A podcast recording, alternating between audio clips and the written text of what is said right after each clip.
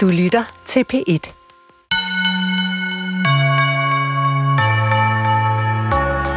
Det er en af de mest skræmmende romaner fra det 20. århundrede, og en af de mest kontroversielle, der selvfølgelig ikke kunne udgives i forfatterens eget hjemland, da den var skrevet færdig.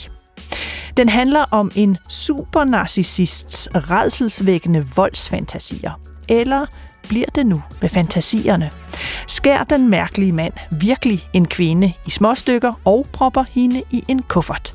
Eller er hun allerede død og opsøger ham som et spøgelse i en af hans mange opiumtrancer? Uanset hvad, så er stemningen i romanen Den Blinde Ule meget ubehagelig. Måske bliver man faktisk en lille smule syg af at læse den, selv i dag, næsten 100 år efter den blev skrevet.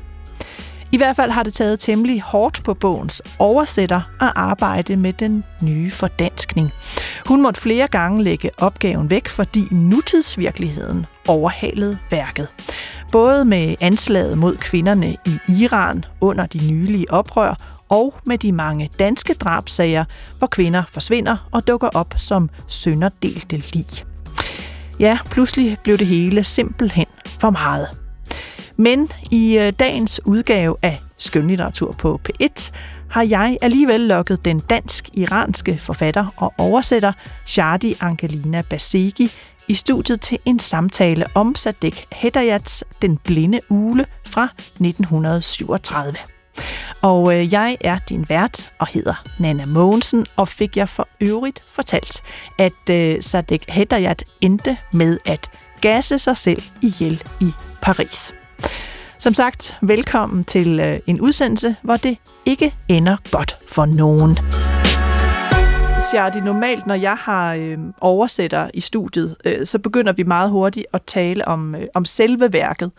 Og øh, hvis jeg nu spørger, om det har været en hård oversættelse normalt, så, så mener jeg, du ved, har den været svær sproglig, eller har det været en meget lang roman at, at oversætte? Øh, men jeg vil gå lidt anderledes til værks i dag, øh, ved dels ikke at starte med værket først, og dels når jeg spørger, om det har været en hård oversættelse, så mener jeg hård på en anden måde i forhold til dig, altså fordi øh, når man læser dit efterord til, til øh, den blinde ule, så virker det næsten som om, det har været sådan sjæleligt udmattende at oversætte den her roman. Har, altså, hvordan har du det, efter at have oversat den? Altså, nu, jeg har det jo sådan lidt blandet, øh, også fordi, at det har jo været så nærmest en evighedsprojekt. Jeg har siddet med det nu i så mange år og gennemgået det, altså hele manuskriptet, så mange gange. Og så kulminerede det jo ligesom også med den feministiske revolution i Iran.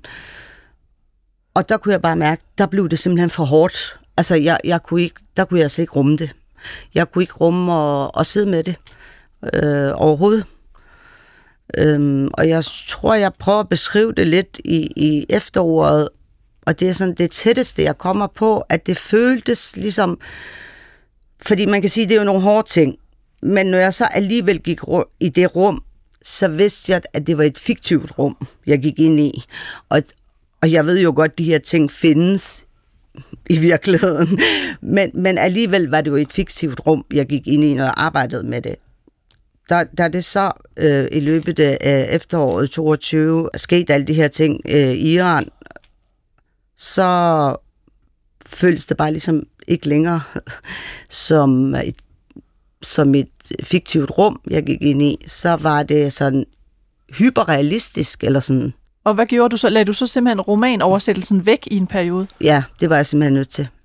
Fordi det, jeg kunne mærke, det, det, blev, altså det blev ikke godt. Altså på det tidspunkt var det i det hele taget meget svært. De første tre måneder var det meget svært for mig. Fordi man hele tiden, så skete der noget nyt, og man skulle sådan hele tiden koncentrere sig, og når jeg sådan var væk fra de sociale medier, fordi det var jo ligesom der, nyhederne kom, så var jeg helt tiden stresset. Altså, så var jeg helt tiden stresset over, åh oh, nej, hvad sker der nu? Og nu har jeg ikke været på i fem timer. Og, altså, så det var også ligesom, det, det, det var svært at være et, et, et, altså skabe et rum, hvor man ligesom kunne, kunne have fokus på noget andet. Og jeg synes måske også, det var mærkeligt at have fokus på noget andet, fordi det her, det handlede jo om altså virkelig kroppe og, og, og ting, der skete lige der. Altså var det den her kvindeundertrykkelse, eller den her, hvad skal man sige, det her udfald mod kvindekroppen, som der både er i romanen og i, i virkeligheden, eller hvad var det særligt, eller var det hele retorikken omkring, øh, hvordan kvinder bliver betragtet, øh, som var ens både i roman og iransk virkelighed. Hvad var det, der særligt rørte dig der? Jamen, jeg tror, det var en blanding af det hele, faktisk. Du siger også på et tidspunkt, at øh, i efteråret, at du har været i gang med den her i fem år, øh, og undervejs her i Danmark, kører jo øh, på et tidspunkt retssagen mod ubådsbyggeren Peter Madsen omkring det drab, han så ender med at blive dømt for mod øh, Kim Wahl, journalisten, som han jo slår ihjel og skærer i stykker i sin, i sin ubåd og smider i vandet. Øh, og der siger du, der, der kommer virkeligheden på en eller anden måde også meget tæt på, eller der er også nærmest sære sammenfald mellem det, Peter Madsen siger i sin retssag, og det hovedpersonen i den her roman tænker og siger. Hvad er det for nogle sammenfald, eller hvad er det, der, der falder sammen der? Jeg kan, se, jeg kan simpelthen ikke huske det. Jeg ja. har sikkert noteret mig det mm. et eller andet sted, men, men jeg læste jo altså bogen, originalen, øh, simpelthen under retssagen. Og derfor var det jo også meget præsent for mig, øh, ligesom sådan ordret, hvad der står. Og der var simpelthen nogle ting, der gik ordret igen.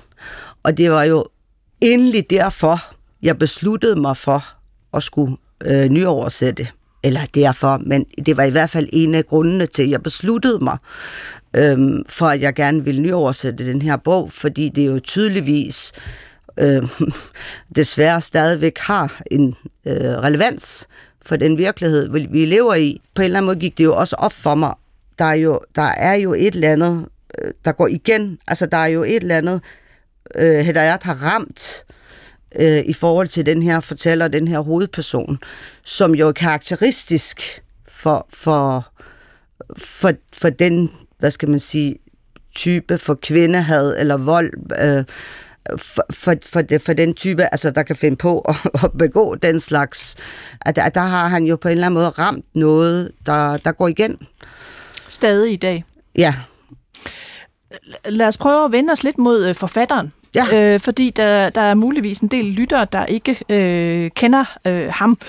Øh, romanen har været udsendt øh, på dansk i, øh, i 1989 dog, vil jeg sige, oversat af Werner Jul Andersen, og så er der kommet nogle små fortællinger, øh, også på dansk øh, for en, en små 10 år siden, men, men ellers er han ikke sådan øh, bredt oversat. Han hedder øh, Sadek øh, Hedayat, og er født i 1903 og dør allerede i, øh, i 1900.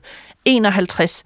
Øh, når man sådan slår ham op forskellige steder, så står der sådan ligesom de sange med ting, altså han øh, introducerer, hvad skal man sige, modernismen øh, i persisk litteratur eller iransk litteratur at han har oversat rigtig meget europæisk øhm, øh, litteratur til, øh, til persisk, altså Kafka, Sartre for eksempel. Øh, og så står der den tredje ting, der jeg har hæftet mig med, at det er hans, øh, hans misbrugshistorie. Altså der står, at han har øh, meget af sit liv røget øh, enormt meget opium, han har nogle selvmordsforsøg bag sig, og så øh, lykkedes det ham at begå selvmord i, øh, i 51. Øh, hvis du skal sætte nogle ord på forfatteren, hvem er så øh, Sadek Hadayat? Altså, man kan sige, at han var jo forfatter, øh, dramatiker, og han var også øh, redaktør for et, øh, for et øh, progressivt tidsskrift. Han var også øh, noget så øh, eksotisk i den tid som kritiker, øh, men både litteraturkritiker, men også, hvad skal man sige, kulturkritiker. Øh, og så var han oversætter, som du, øh, øh, som du siger. Ikke? Øh, og så til, var han en del i, i Frankrig, hvor han har studeret forskellige ting, øhm, blandt andet arkitektur, øhm, som man jo egentlig også kan fornemme lidt, øh, gå igen i bogen, hans interesse for arkitektur. Øhm, og så har han også oversat skrifter fra det, der hedder middelpersisk, øh, som den første iraner, øh, sjovt nok, øh, til øh, det, som så hedder nypersisk, altså det sprog, der øh, tales, skrives i dag. Altså, jeg vil sige, at han var jo en meget, meget kontroversiel person og, og forfatter, øh, også på den tid. Øh, fordi, netop fordi, at de var jo sådan en gruppe af, hvad skal man sige, progressive øh, kunstnere, øh, journalister, som simpelthen øh, arbejdede for det her øh, kulturrevolution. Altså, de vil, jeg ved, jeg ved ikke, om de selv kaldte det det, men når man så læser om det, og, og så tænker jeg, okay, jamen det her det er jo faktisk en kulturrevolution, øh, de gerne vil. Det arbejdede de faktisk på rigtig meget af deres liv Øh, på forskellige måder, i forhold til både i forhold til den måde, de værker, de skrev, og den måde, de kritiserede kulturen på. Og så øh, blev de ligesom opløst på et tidspunkt, og det, det, det, tog, altså det var rigtig hårdt for ham. Øhm, fordi det var der, han havde hele sin, hvad skal man sige, øhm, altså der, der har han lagt det hele, altså han har lagt det hele der, han havde alle sine venskaber der, altså, og, øhm, og de blev spredt for alle venner. nogen kom i fængsel, fordi de blev blandet sammen med, med nogle kommunister, og og øh, nogen rejste væk til andre, til England, til, øh, til øh, Paris og det var, det var rigtig, rigtig hårdt for ham. Og så en anden ting, der også, øh, kan man sige, kendetegner hans liv eller hans forfatterskab, er jo, at han faktisk fik skriveforbud. Øhm. Ja, den blinde ule skriver du, øh, altså den skriver han nærmest i hånden i flere eksemplarer, og den må udkomme i Indien, fordi den kan simpelthen ikke udkomme i Iran Nej. der i, i 37. Ja. Ja. Hvorfor får han det her skriveforbud? Er det fordi han Øh, altså han skriver kontroversielt om, øh, om øh, vold og opiumsmisbrug og, og sådan, altså, bliver opfattet som dekadent, eller hvorfor er man imod det, han skriver? Altså, det var faktisk på, på baggrund af et fælles værk, han havde skrevet sammen med nogen fra den her øh, gruppe, fordi det var også en ting, altså de dyrkede det her med at skrive fælles værker, hvilket også var noget jo meget nyt øh, øh, på det tidspunkt øh, i 30'erne.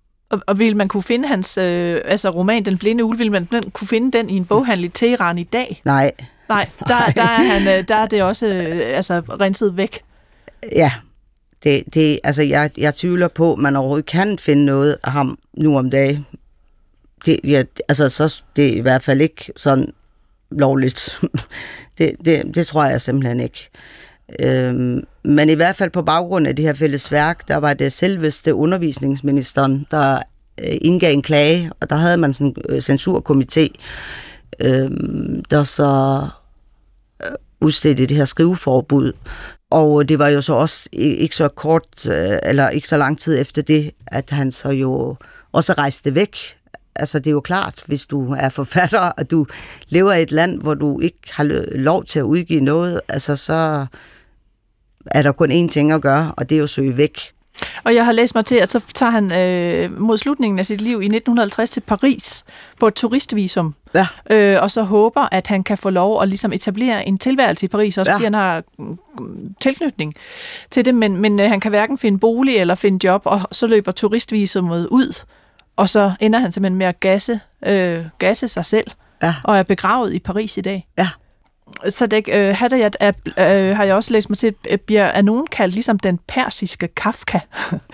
øh, og det fornægter sig ikke, at han har øh, oversat øh, Kafka. Altså der er det her absurde, det her lidt drømmende, det meningsløse i, øh, i romanen. Lad os, lad os prøve at, at, at kaste os lidt over den. Altså den hedder Den blinde ule.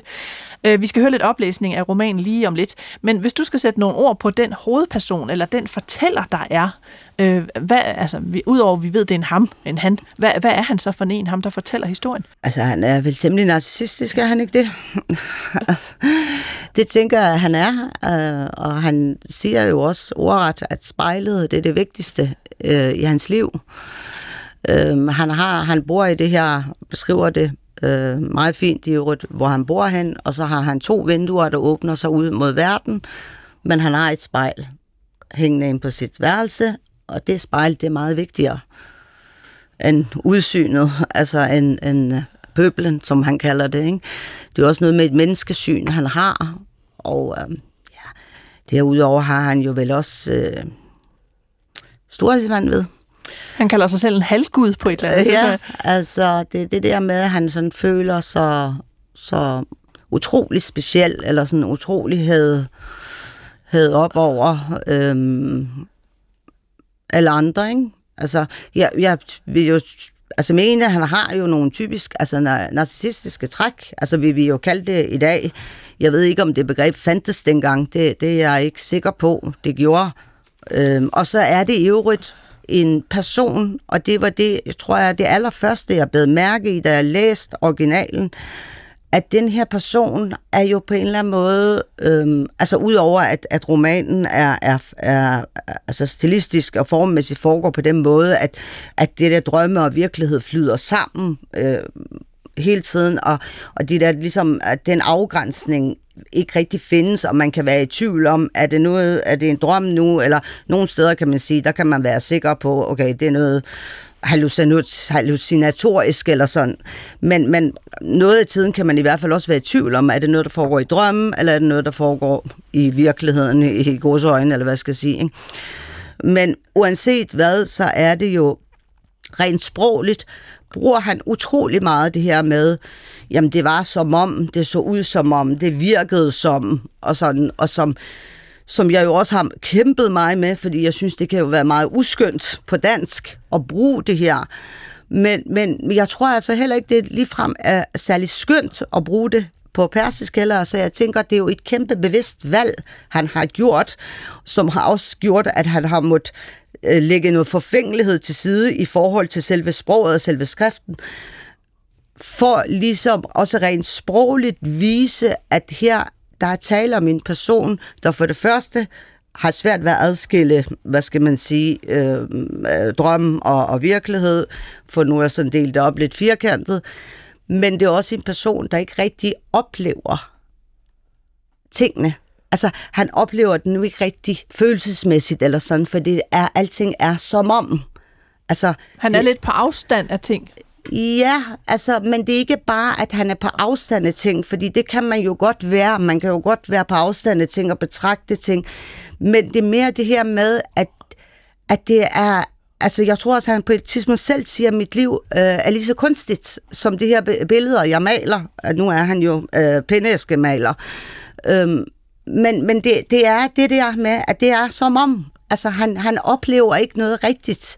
Det, det, det, han føler ikke noget rigtigt. Øhm, og jeg tænker, og det har jo vel noget med, med den manglende empati at gøre, ja. eller sådan, ikke? Han kan ikke rigtig sætte sig ind i, han kan ikke rigtig sætte sig ind i, hvordan ting er. Han kan kun sådan forestille sig, hvordan det må være. Øhm, han lyder jo som en første klasse psykopat et eller andet sted, ikke? Ja, jo. Jo. Altså, lad, lad, lad os høre lidt oplæsning fra den. Øh, han, han starter med at beskrive sig selv, øh, hovedpersonen, i begyndelsen øh, af romanen. Øh, og det er en meget særlig beskæftigelse, han har, som jeg ikke øh, havde hørt om før. Jeg kan jo godt regne ud, hvad det betyder. Men altså, øh, han er penneæskemaler. Altså, han maler æsker, hvor der ligger altså, penne til at skrive med. Øh, altså, er det en særlig, øh, nu spørger jeg måske lidt dumt, er det en særlig persisk beskæftigelse, eller, eller er, det, er det lige så særligt på persisk at være penneæskemaler, som det er på dansk? Ja, det er altså et godt spørgsmål. Jeg har altså heller ikke hørt om det før, men man kan sige, at kalligrafien, det er jo en ting, og det har jo været en ting, så man, ja, man kan jo godt forestille sig, at man har haft de her meget smukke æsker, hvor ja, der har æsker, ligget ja. øh, hvor der har ligget noget et pen ind i og sådan, ikke? Men, men når du nu nævner det, vil jeg sige, altså det her, øh, jeg synes jo også, det er tankevækkende, det her med, at han sidder og producerer, altså reproducerer, reproducerer det samme billede. Altså, Uden på æsken med penne. Ja. Altså sådan en ældre mand maler han, øh, sådan en øh, yogi-agtig ting, ikke? Øh, og en pige. Ja, altså en ung pige, der jo tilbyder sin blomst, mm. som jo er meget symbolsk, tilbyder sin blomst, øh, en blomst øh, til, til øh, den her øh, ældre mand, som, som jo på en eller anden måde også, der er jo også et kvindesyn i det billede. Et meget klart kvindesyn øh, i det billede øh, med den her unge pige, der ligesom tilbyder øh, øh, sin blomst, og, og, øh, og det her med, at det her billede bliver reproduceret igen og igen og igen og igen uh, gennem tiden, sådan, sådan nærmest i en, i en sanseløs tilstand. Han er jo nærmest i en sanseløs tilstand, når han bare sidder og maler og maler, og, og uden at man ligesom stopper op og sådan tænker, okay, hvad er det egentlig for et kvinde, kvindesyn, jeg er øh, ved at reproducere her? Og, det, og deri øh, ligger det jo også en kunstkritik og en kulturkritik, som jeg læser det i hvert fald for mig at se, at, at vi jo på den måde, øh, når vi ikke ligesom stopper op og tænker, okay, hvad er det for nogle, for nogle motiver, hvad er det for billeder, jeg, hvad er det for metaforer, jeg arbejder videre med, øhm, at der er vi også med til at, at, ligesom at videregive et, et, øh, måske et forældet syn, altså, øh, eller nogle undertrykkende strukturer, som, som vi er med til at undergive, uden at måske egentlig at være bevidst om det. Lad os prøve at høre lidt øh, fra begyndelsen, altså her fra øh, øh Sadek Hadayats Den Blinde Ule. Før i tiden malede jeg penneæsker fra morgen til aften. Det var det eneste, jeg foretog mig, udover at drikke vin og ryge opium. Og jeg havde valgt en så latterlig beskæftigelse for at forvirre mig selv, for at slå tiden ihjel. Mit hus ligger heldigvis uden for byen, langt væk fra folks kaotiske og konfliktfyldte liv, i et øde område, der er omringet af ruiner. Kun fra den anden side af voldgraven kan man få øje på en række ynkelige lærhuse ved grænsen til byen. Jeg ved ikke, hvilket forrygt menneske med dårlig smag, der har bygget mit hus på Decius tid. Ikke nok med, at jeg kan se alle afkroge, revner og sprækker for mig, når jeg lukker øjnene. Jeg kan også mærke vægten af samtlige detaljer på mine skuldre. Det er et hus, der ellers kun findes som et maleri på elgamle pæneæsker. Jeg er nødt til at skrive alt det her for at være sikker på, at det ikke er noget, jeg bilder mig ind. Jeg er nødt til at fortælle det hele til min skygge på væggen. Og så sker der jo det her med, at han en dag får besøg øh, af hans øh, onkel muligvis, og så vil han ud og hente en flaske vin øh, ude i et af de bagerste rum i huset. Og så ser han pludselig denne her mystiske pige. Øh, lad, os, lad os øh, høre lidt mere oplæsning, og så tale om, øh, hvad det er for et syn, og hvad den her pige kommer til at betyde øh, for ham. Men altså her står hovedpersonen og, og får pludselig øje på denne her særlige pige. Pigen stod præcist i midten af mit synsfelt. Hun virkede fraværende og stirrede ud i luften. Et vagt og ubevidst smil var stivnet om hendes læber, som tænkte hun på en, der ikke var til stede. Det var første gang, jeg så hendes forunderlige og anklagende øjne. Hendes blanke og ængstelige, forbavsede og truende øjne var fulde af løfter, og mit livslys blev absorberet af deres mørke dyb. Det forførende spejl tiltrak hele min eksistens med en kraft, der er umulig at forestille sig. Der var et berusende og overnaturligt lys i hendes skrå øjne, på en gang så uimodståelige og intimiderende, som havde hun overværet noget grusomt og overnaturligt, der ellers ikke er til at se. Hun havde høje kindben, en bred pande og tyndere sammenvoksede øjenbryn, og hun så med sine fyldige, let adskilte læber ud som en, der var blevet kysset varmt og længe uden at få nok. Det vilde sorte hår omkransede hendes måneskinsblege ansigt, og en enkelt hårlok sad klistret til hendes kind. Hendes elegante krop og eterisk skødesløse bevægelser vidnede om hendes skrøbelighed. Kun en indisk tempeldanserinde kan om muligt bevæge sig lige så graciøst. Hendes melankolske udtryk og sorgfulde smil overbeviste mig om, at hun ikke var et almindeligt menneske. Der var slet ikke noget almindeligt ved hendes udseende. Hun var som et drømmesyn i en opiumrus, og hun genererede det samme hede begær i mig som Alrune Rod. Det så ud til, at hun var blevet revet ud af sin elskedes favn. Hun så ud som en hund alrune, adskilt fra hanplantens favn. Øh, Shadi øh, Basiki, hvordan skal vi tolke det her syn, hovedpersonen har i den blinde ule, af den her kvinde, eller pige er det jo nærmest, som vækker hans begær. Er det noget, han forestiller sig, eller er hun der, og øh, hvorfor ser han hende? Det er et godt spørgsmål. det, det, forklarer, det forklarer forfatteren aldrig. Øhm, nej, og det er jo også noget af det, der gør det interessant, synes jeg, altså bogen, at der ikke er alle de her hvad skal man sige, årsagsforklaringer, sådan om han er sådan her, fordi sådan og sådan, eller han ser det der. Øhm, og det på den måde er det jo øh, åbent øh, for, for fortolkning også. Men, men jeg tænker i hvert fald, at øh, altså der er to problematiske, eller mange problematiske ting i det her kvindesyn, men i hvert fald i det her stykke, du læser op, så er det jo det her med, at der foregår jo en eksotisering af det her øh, kvinde. Altså på, på den ene side øh, bliver hun jo hyperseksualiseret. Ja, hun ligner en, der ikke kan få, der er, hun ligner en, der ikke kan få nok. Ja, det. Altså, det er altså jo... det, det er jo noget, øh, han finder på. Ikke? Øh, fordi hvordan ligner man en, der ikke kan få nok? Altså hvad, altså, hvad betyder det? Altså, det er jo i sig selv, kan man sige, en meget problematisk udtalelse. Øhm, men men han, på, den, på den anden side, så gør han hende også til noget overjordisk, noget overmenneskeligt. Så kan man sige, Nå, men hvad? Altså, det er jo bare en måde at, at påskynde Ja, nej, det, det synes jeg bare ikke helt, det er. Fordi når man, ikke, når man gør en kvinde, som jo er en kvinde, og som reelt har en krop til noget overjordisk, jamen så, så, så er det lige pludselig nogle andre ting, man kan tillade sig.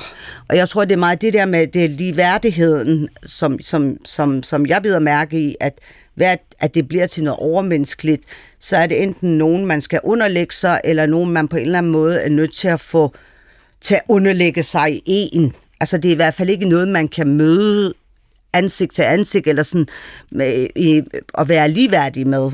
Og, og det tænker jeg er, er, er, et kæmpe problem. Men og, og, altså, fordi det svinger romanen jo også hele tiden mellem. Altså hovedpersonen er faktisk gift, finder man ud af senere, øh, med en, som øh, han er vokset op sammen med. Så der er også det her næsten incestuøse i, i den her familierelation, selvom de ikke er sådan, måske er blodsbeslægtede, men altså, øh, og han er blevet narret ind i et ægteskab, men han kalder også sin kone hele tiden Kælling, eller luderkælling. Det er de øh, ord, du vælger til at oversætte det med.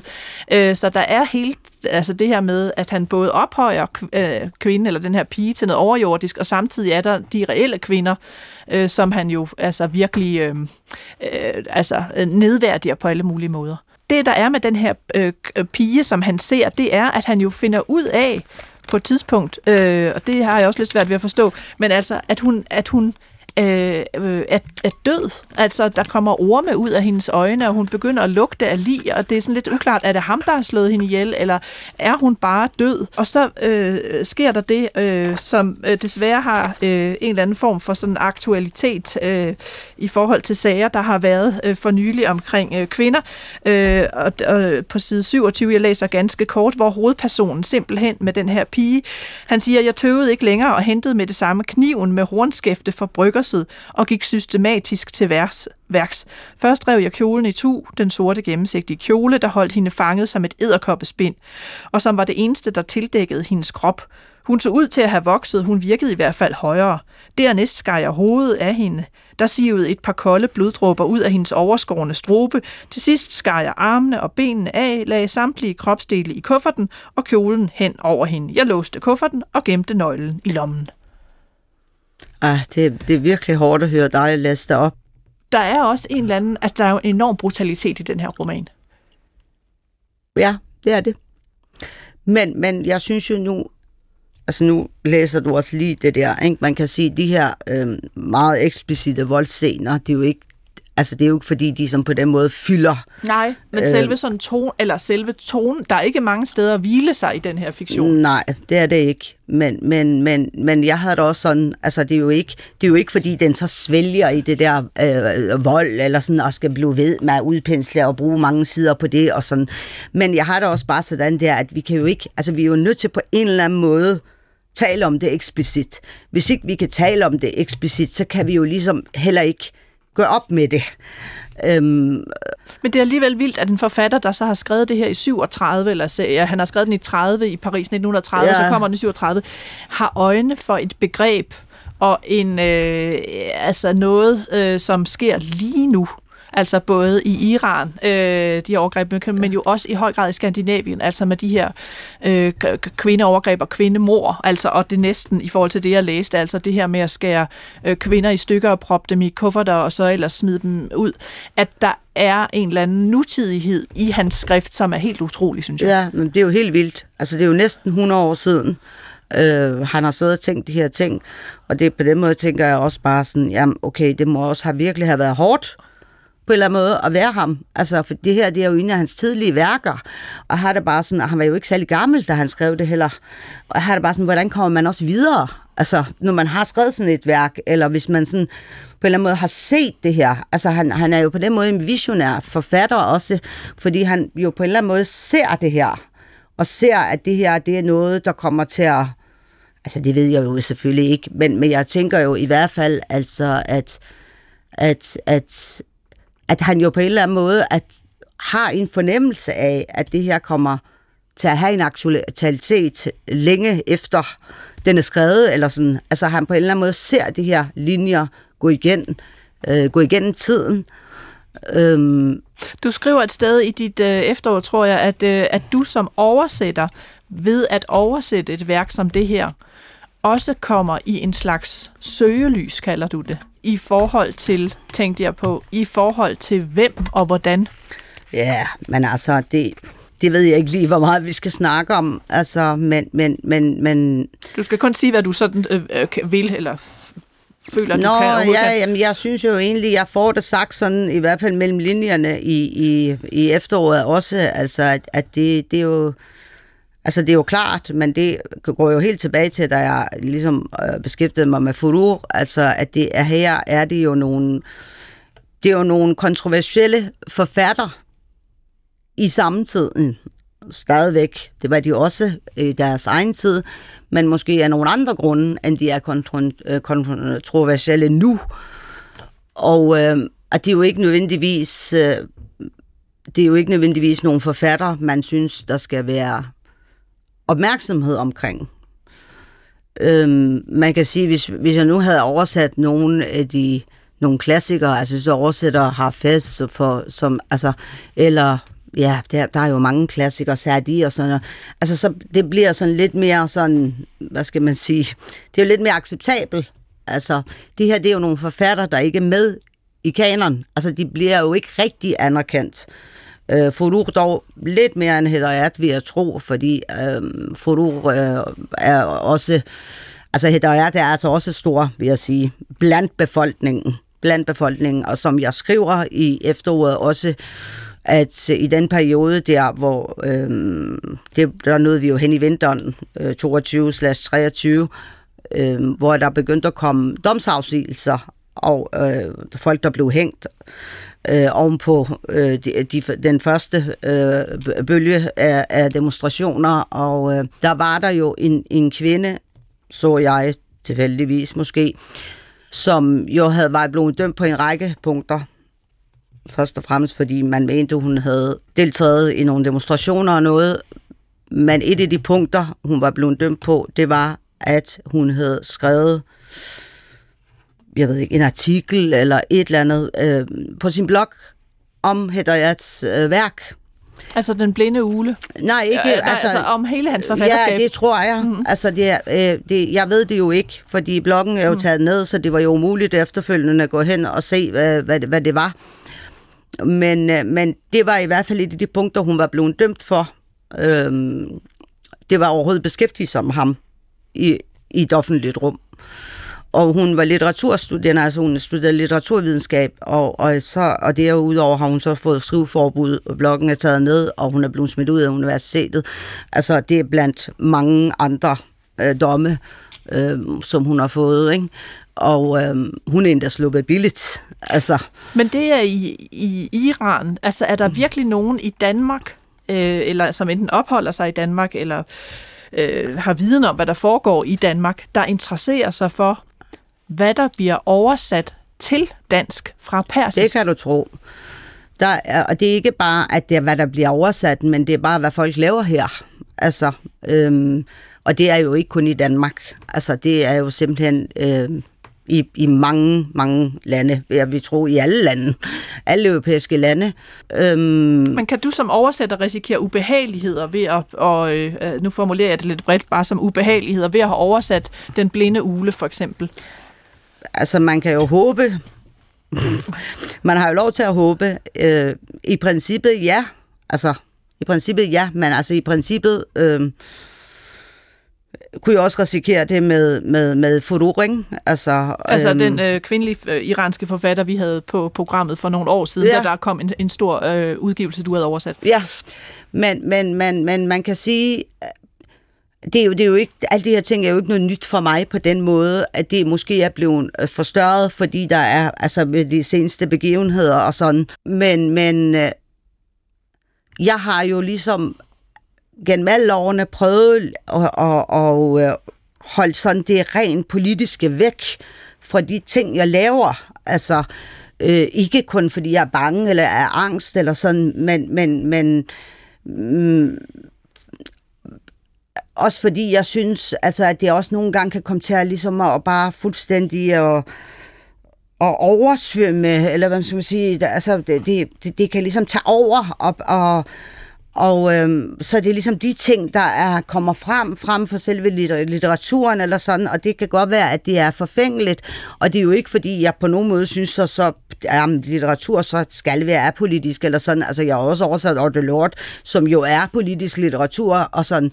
Men, men, men alligevel synes jeg, altså... Øhm, at, at der er ligesom grænser for, hvor politisk det, det kan og skal være. Øhm, og, øhm, og på den måde kan man sige, øh, altså jeg, jeg synes også, man har set det gentagende gennem historien, hvordan ting er gået galt for, for forfattere, både øh, samtidig, men også, øh, eller kunstnere i det hele taget, men også før i tiden, som ligesom bliver direkte øh, indblandet i noget politisk. Altså, jeg, jeg mener, det skete jo faktisk også med Hedder Ert, selvom han var jo ikke lige så direkte involveret som resten af den øh, gruppe af kunstnere og forfatter, at det gik jo helt galt. Altså, det, det, kørte jo, det kørte jo helt af sporet. Og det synes jeg bare, man tit ser, altså at de to ting på en eller anden måde er, er, er dårlige for hinanden, eller sådan, altså det der kunstneriske, og så det der med at være blandet politisk direkte.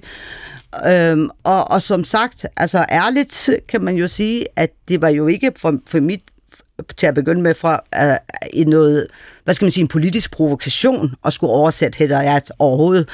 Jeg synes, han er en fed forfatter, og som sagt, jeg synes, der var noget sammenfald omkring øh, øh, øh, mordet på, på den svenske journalist Kim Wall. Øhm, øh, altså, der var noget aktualitet i det, som hører vores tid til i vores del af verden. Øhm, så på den måde var der, er der slet ikke nogen politisk provokation i det øh, fra min side. Men at det kan blive opfattet sådan, altså det, det kan jeg jo ikke... Øh, Altså det kan jeg jo hverken gøre fra eller til, eller, øh, eller øh, sige noget om.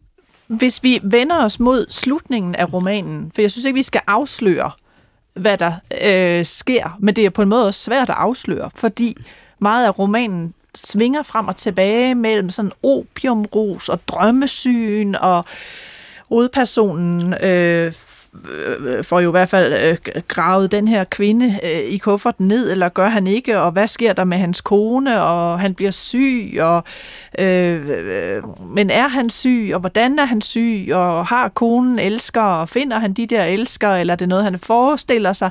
Øh, hvordan opfatter du øh, hvad skal man sige, til den sidste halvdel af den her mærkelige roman, og den her hovedperson, der sådan flyder ind og ud af, af sådan syner? Jamen, sådan der, tror jeg. altså, man er så lidt på øhm. gyngende grund hele tiden, synes jeg, når man læser. Det er lidt svært at finde ud af, hvor, hvor, hvor er virkeligheden, og, og hvad sker der med ham, og hvor meget er det af hans egen forestilling. Ja, men, men jeg tror måske, at det er jo ligesom at det, der er karakteristisk for, for, for den her person.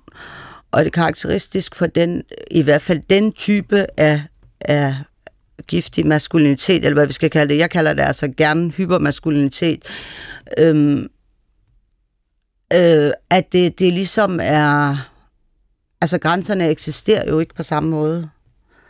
Og, og fordi grænserne ikke eksisterer på samme måde, så kan man jo også tage sig nogle friheder, eller, sådan, eller hvad man skal sige. Ikke? Altså, så har man også lov til at agere på en anden måde, fordi man er ligesom ikke underlagt øh, de, de samme grænser eller de samme begrænsninger, altså, øhm, og som jo kan være gode, eller hvad man skal sige. Ikke? Altså, øhm. Men hvorfor læse den her roman? Fordi på en måde, jeg kan godt forstå, hvorfor man læser den, fordi den er øh, øh, meget vellykket litterært set, øh, og, og, og sprogligt, og hvad skal man sige, emnemæssigt, det flyder sammen. På den anden side bliver man også, synes jeg, som læser, en lille smule syg af at læse den. Ja, tænker du det? Jeg får en lille smule kvalme, når jeg... Nå. Så fordi, at den, er så, den, den har sådan en, en ubehagelighed i sig. Ja, men, men har det ikke også det? Altså, i virkeligheden, altså øh, mere end en lille smule. Jeg ved jo ikke, hvordan man ellers skulle skrive om det, altså på en måde, der ikke var ubehageligt, fordi det ville jo i hvert fald være en kæmpe løgn.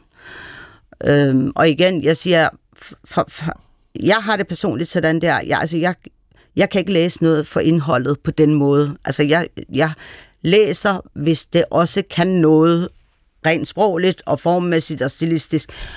Øhm, og samtidig også kan noget på den indholdsmæssige side. Og det synes jeg virkelig, den her bog kan. Så selvfølgelig, man skal jo først og fremmest læse den, for det er et øh, altså, øh, godt litterært øh, værk. Men, men, men vi skal også læse det, fordi vi skal jo ligesom... ja, det er også vigtigt, at litteraturen får sat fokus på de her ting. Øhm. Ja, og jeg har det lidt som om, at den her roman er det første, noget af det første, jeg læste, siden jeg læste Sara Stridsbergs Kærlighedens Antarktis, hvor det er den døde øh, prostitueret, der taler. Altså hun er også blevet ja. slået ihjel, og det ja. er hendes stemme, der faktisk er romanen. Det, det virker som om, at det her også er en af de romaner, øh, det er godt nok set fra øh, morderens perspektiv, men der i hvert fald har fokus på den døde kvinde krop og den, den døde kvinde fylder i den her roman. Øh, fordi selv efter han har øh, slået hende ihjel, eller ikke slået hende ihjel, der øh, dukker hun jo op hele tiden. Altså i den her roman, som ja. et par øjne, der stiger på, på hovedpersonen. Ja, og jeg tænker jo, ja, nu, altså den sidste oversættelse, eller en af de, der sidste, en af de oversættelser, jeg lavede sidst, den hedder jo altså, og Lord hedder, der er jo ingen ærlige digte om døde kvinder. Og der var jo faktisk også et digt, øh, eller der valgte jeg jo også et digt, hvor det er netop døde kvinder, der taler. Fordi, og, og det er virkelig døde kvinder, kan man sige, fordi der er sket en, masse, øh, en del kvindemor i en, en periode på nogle måneder. Øh, og det er ligesom tre af de kvinder, som, som så ligesom så fortæller Øhm, og det er jo sådan kor, kan man sige, og den fjerde stemme er jo så forfatterens eller digterens stemme. Og der kan jeg huske, at jeg tænkte bare, det er det hårdeste dæk. Og der var jeg også simpelthen nødt til at indstille arbejdet, fordi jeg synes, det var så hårdt at skulle finde de her fire forskellige stemmer i det her digt, som der jo var. Øhm, og jeg tænkte, det er det hårdeste. Det, nu, det, nu kommer jeg ikke til at ligesom skulle oversætte noget og arbejde med noget, der er lige så hårdt. Og så var det jo ligesom, jeg kom til at sidde med det her. Øhm, så man kan sige, det, det, der er lige så hårdt. Men, men jeg tænker faktisk også på den titel, Altså, at der er ingen ærlige digte om døde kvinder. Og det er jo lidt som lidt det, man oplever også, når man læser det her, fordi man tænker, mm, hvad, hvad er rigtigt her? Er det, er det rigtigt? Er det ikke rigtigt? Øhm, har, hun været, altså, har hun været ham utro med alle de her mænd? Eller altså, hvad det nu kan være. Altså, man hele tiden kan komme i tvivl om, hvad det er.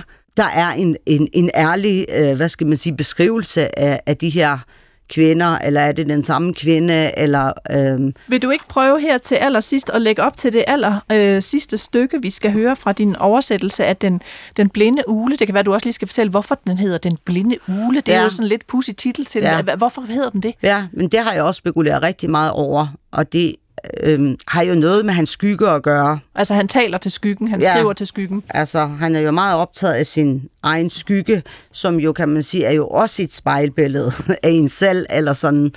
Men, men et andet end det, som, som man så, så ligesom ser i spejlet. Ikke? Ja, og så, altså jeg ved det ikke, altså jeg fandt jo i en bog, han har skrevet, han har jo været meget optaget af sådan noget øh, folklore og sådan noget gamle traditioner og oversat fra middelpersisk øh, og overtro og sådan noget. Og i den fandt jeg, at han, altså ja, den bog, han har skrevet om de der gamle, gamle skikke overtro og sådan noget, at ulen faktisk var et, øh, hang sammen med øh, spisforstyrrelser.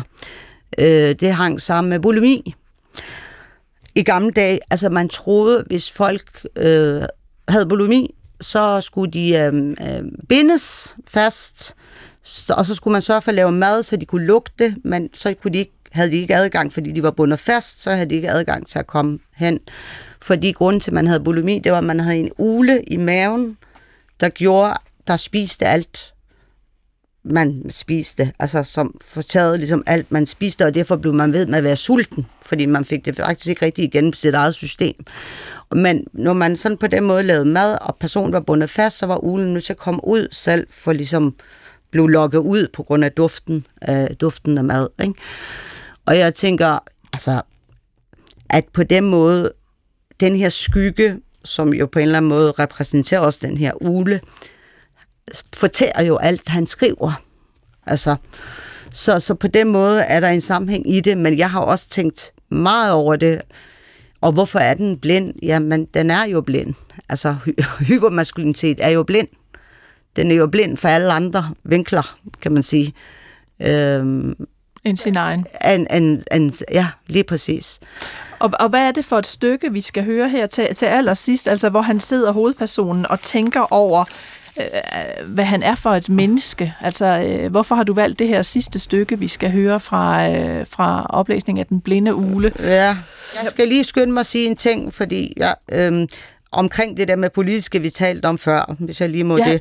Øh, bare sige, at, at, at på trods af, at jeg i så mange år har forsøgt at adskille tingene, øhm, øhm, og ligesom også øh, insistere på, altså at Iran og, hvad skal man sige, den, øh, for mig at se den iranske befolkning og, og, og hvad skal man sige, det rent politiske, altså det, det er forskellige ting, de iranske forfattere, og, og det er ikke nødvendigvis ensbetydende med hinanden, og har prøvet at holde det her, alle de her ting adskilt, så bliver det bare rigtig, rigtig svært og ikke at tale om det her ting nu, altså med, med de ting, der har foregået øh, på det sidste. Ikke? Altså man kan sige, at den feministiske revolution, det er en ting, men den måde, det er blevet slået ned på, og den hypermaskulinitet, man har set, øh, øh, jo som på den måde jo ikke er noget nyt, men nu er den så blevet forstørret, altså virkelig kommet frem, altså så, så, så bliver det altså også bare svært og ikke at tale om det, og ikke at ligesom have fokus på det øh, på en eller anden måde på den måde er det jo, altså det har jo været ud over alle grænser. Jeg, jeg synes bare, med alt det, jeg har gjort i alle de her år, nu ikke, for det skal handle om mig, og hvor hårdt og synd det er for mig, men, men det er i hvert fald, synes jeg, bliver svært at ikke at tale om det. Shadi Basiki, hvad, hvad er det for et øhm, altså hvad er det for et sidste stykke af romanen, du har udvalg, som, som vi skal høre oplæst her? Altså det, det findes sådan cirka midt i den blinde ule. Hvad, hvad er det, vi skal høre her? Jamen det er jo ligesom, altså nu kommer der jo sådan, kan man sige, endnu et metaplan ind i, øh, ind i øh, øh, romanen, og det er jo, at den her fortæller er forfatter. Altså han skal begynde at skrive sin øh, biografi eller sådan noget, ikke? Øh, og faktisk starter jo så øh, med at spørge, er jeg en definitiv afstumpet skabning? Altså på en eller anden måde, sådan, han har en, lidt en fornemmelse af, at han er nok lidt følelsesmæssigt afstumpet, eller sådan, altså, øhm, men, og, og så kommer det her med spejlet også ind, og så synes jeg i øvrigt, altså, altså det her, øh, han begynder at fortælle om øh, tilbage, øh, om øh, det her værelse, og alle de lugte, og øh, hans menneskesyn kommer også frem i øvrigt her, øh, og han fortæller ligesom om det her med, der er de her vinduer ude, øhm, øhm, og, øhm, og det her værelse, og alle de lugte, der inde i det værelse, så jeg synes også, det på en eller anden måde, det på en eller anden måde, så, så beskriver det ligesom flere ting. Øh, både de forskellige metaplan, der findes øh, i romanen, og det her ligesom skift i, hvem det egentlig er, der er fortælleren her.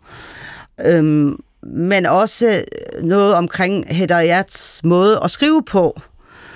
Øhm, og, og hvor utroligt detaljeret det kan være, øhm, men, men, men samtidig øh, er det, handler det om nogle altså kæmpe store ting og kæmpe store strukturer, og så kan jeg bare personligt enormt godt lide det her stykke, øh, med det her værelse og de her lugte. Og så, altså for mig minder han om sådan en skabelse, eller en skabning sådan et eller andet sted mellem Dostojevskis kældermennesket, når ja. han sidder der i værelset, ja. og Bret Easton Ellis, øh, hovedperson for American Psycho, med Lige. de her voldsfantasier. Ja. Hvis man ligesom parer dem og smider et skvæt Kafka ind, så har man nogenlunde den blinde ule og det univers, der er der. Ja, ja. Men, men det, det, jeg læste faktisk American Psycho for mange, mange år siden, men, men hvor jeg måske synes, at i American Psycho, der er altså volden... Altså, der Mere bliver, Ja, det, der bliver svælget meget, svælget meget i den der vold, ikke? og hvor den der også, altså den der smarte type, men man kan sige, jamen det er så en anden type, fordi den her fortæller, den, det er jo ikke sådan rigtig den der smarte, men og, og jeg er glad for, at du nævner kældermennesket også, altså fordi der er noget, der er noget ved den her karakter, som jo totalt forældet. Altså han er jo totalt gammeldags, eller sådan, og det er måske noget med hans forældede syn at gøre. Og så på den anden side er han også supermoderne. Altså det er sådan, det, det her ting, de her to ting, der sådan ligesom clasher på en eller anden måde, ikke? Øhm, og han sidder der i sit, altså man kunne næsten gøre ham nutidig med, så havde han været en af de der vrede personer, der sidder bag sin computer alene på et værelse. Ikke? Altså han er i den der isolation et eller andet sted også, ikke? Jo, og jeg tror også, at den isolation betyder noget for det her. Altså den der måde, men nu siger han jo selv, at han har valgt at isolere sig fordi han jo på en eller anden måde også synes, at han, er, han har ikke så meget til fælles med andre, eller sådan, øh, fordi han er jo hævet op over alle, eller sådan, det, han er bare altså, for klog, eller sådan, ikke? Men, men, men jeg, man tænker, måske i bund og grund handler det jo om, han jo ligesom ikke kan, rigtig kan knytte, altså han kan jo rigtig knytte de her bånd, øhm, og han kan jo ikke rigtig på den måde ligesom relatere til andre end sig selv. Og grund til, at han isolerer sig på den måde, det er jo sådan set for, at han skal lære sig selv bedre at kende, eller det bliver i hvert fald en konsekvens af det, altså så de bliver i dyrkelse, altså så han bedre kan dyrke sig selv, på den måde ikke, ikke blev korrigeret, eller hvad man skal sige, ikke får spejlet sig selv i andre mennesker, og på den måde kan blive ved med at sidde og dyrke de der samme ting, ikke? Øhm, og ikke behøver at være ligesom tage hensyn til andre. Lad os øh, slutte af med, med det uddrag af, af Sadek øh, Hedayats øh, Den blinde ule, og den har altså, øh, den lille roman, den er omkring en, en 100-20 sider, den har i hvert fald min øh, varmeste øh, anbefaling, selvom den er ubehagelig at læse, så under alle omstændigheder, øh, Særlig Basik, tillykke med oversættelsen i det mindste. Jamen mange tak for, at øh, du vil tale med mig om den.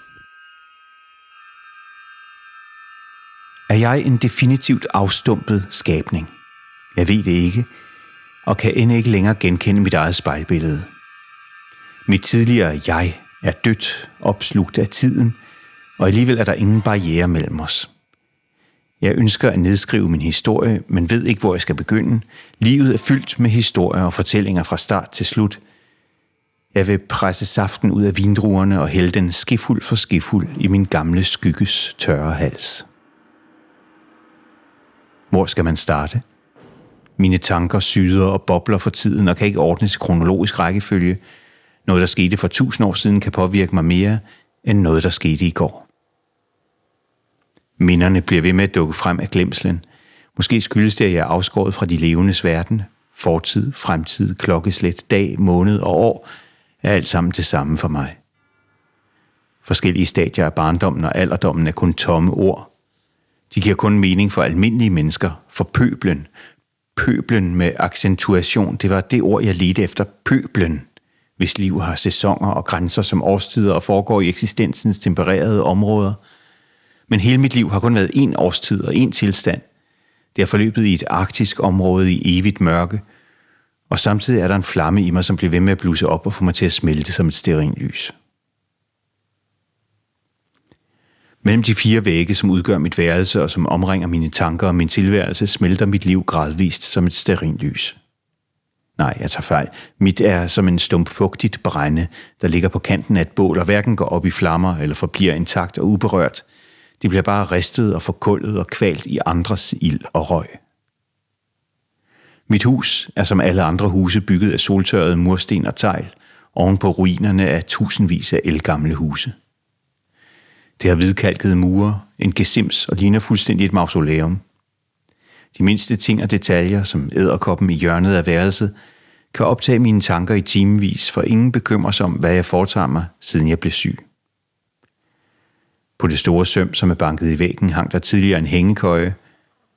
Der var min og min hustrus vugge, og måske har den siden også båret andre børns vægt.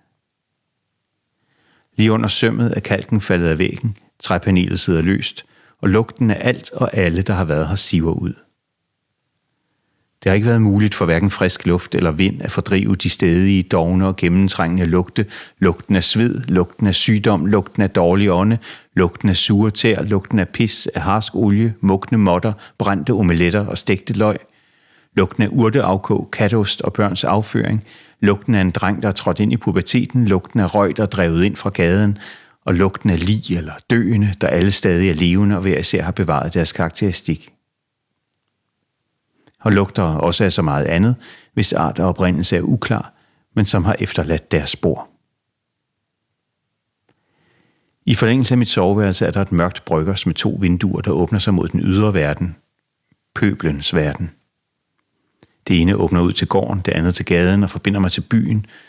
En by, man kalder for verdens brud, og som har tusinder af gader og stræder, elendige huse, skoler og karavanserejer. En by, der regnes blandt verdens største, findes altså bag mit værelse. Når jeg lukker øjnene, her i hjørnet af værelset, smelter byens skygger sammen for mit indre blik. Alle de steder, der har påvirket mig, er paladser, moskéer og parker. De to vinduer forbinder mig til den ydre verden, til pøblens verden, men der hænger et spejl i mit værelse, hvor jeg kan se mit ansigt, og i mit begrænsede liv er spejlet vigtigere end pøblens verden, som intet har med mig at gøre.